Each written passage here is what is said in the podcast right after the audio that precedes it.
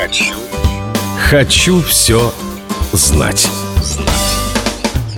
В автогонках Формулы-1 женщины могут участвовать наравне с мужчинами. Однако за всю историю соревнований в них принимало участие только пять женщин, из которых лишь две смогли преодолеть квалификацию и завершить гонку. В 1975 году одна из них, итальянка Лела Ломбарди, сумела в одном из гран-при набрать очки. Больше повторить этот успех не удавалось ни одной женщине.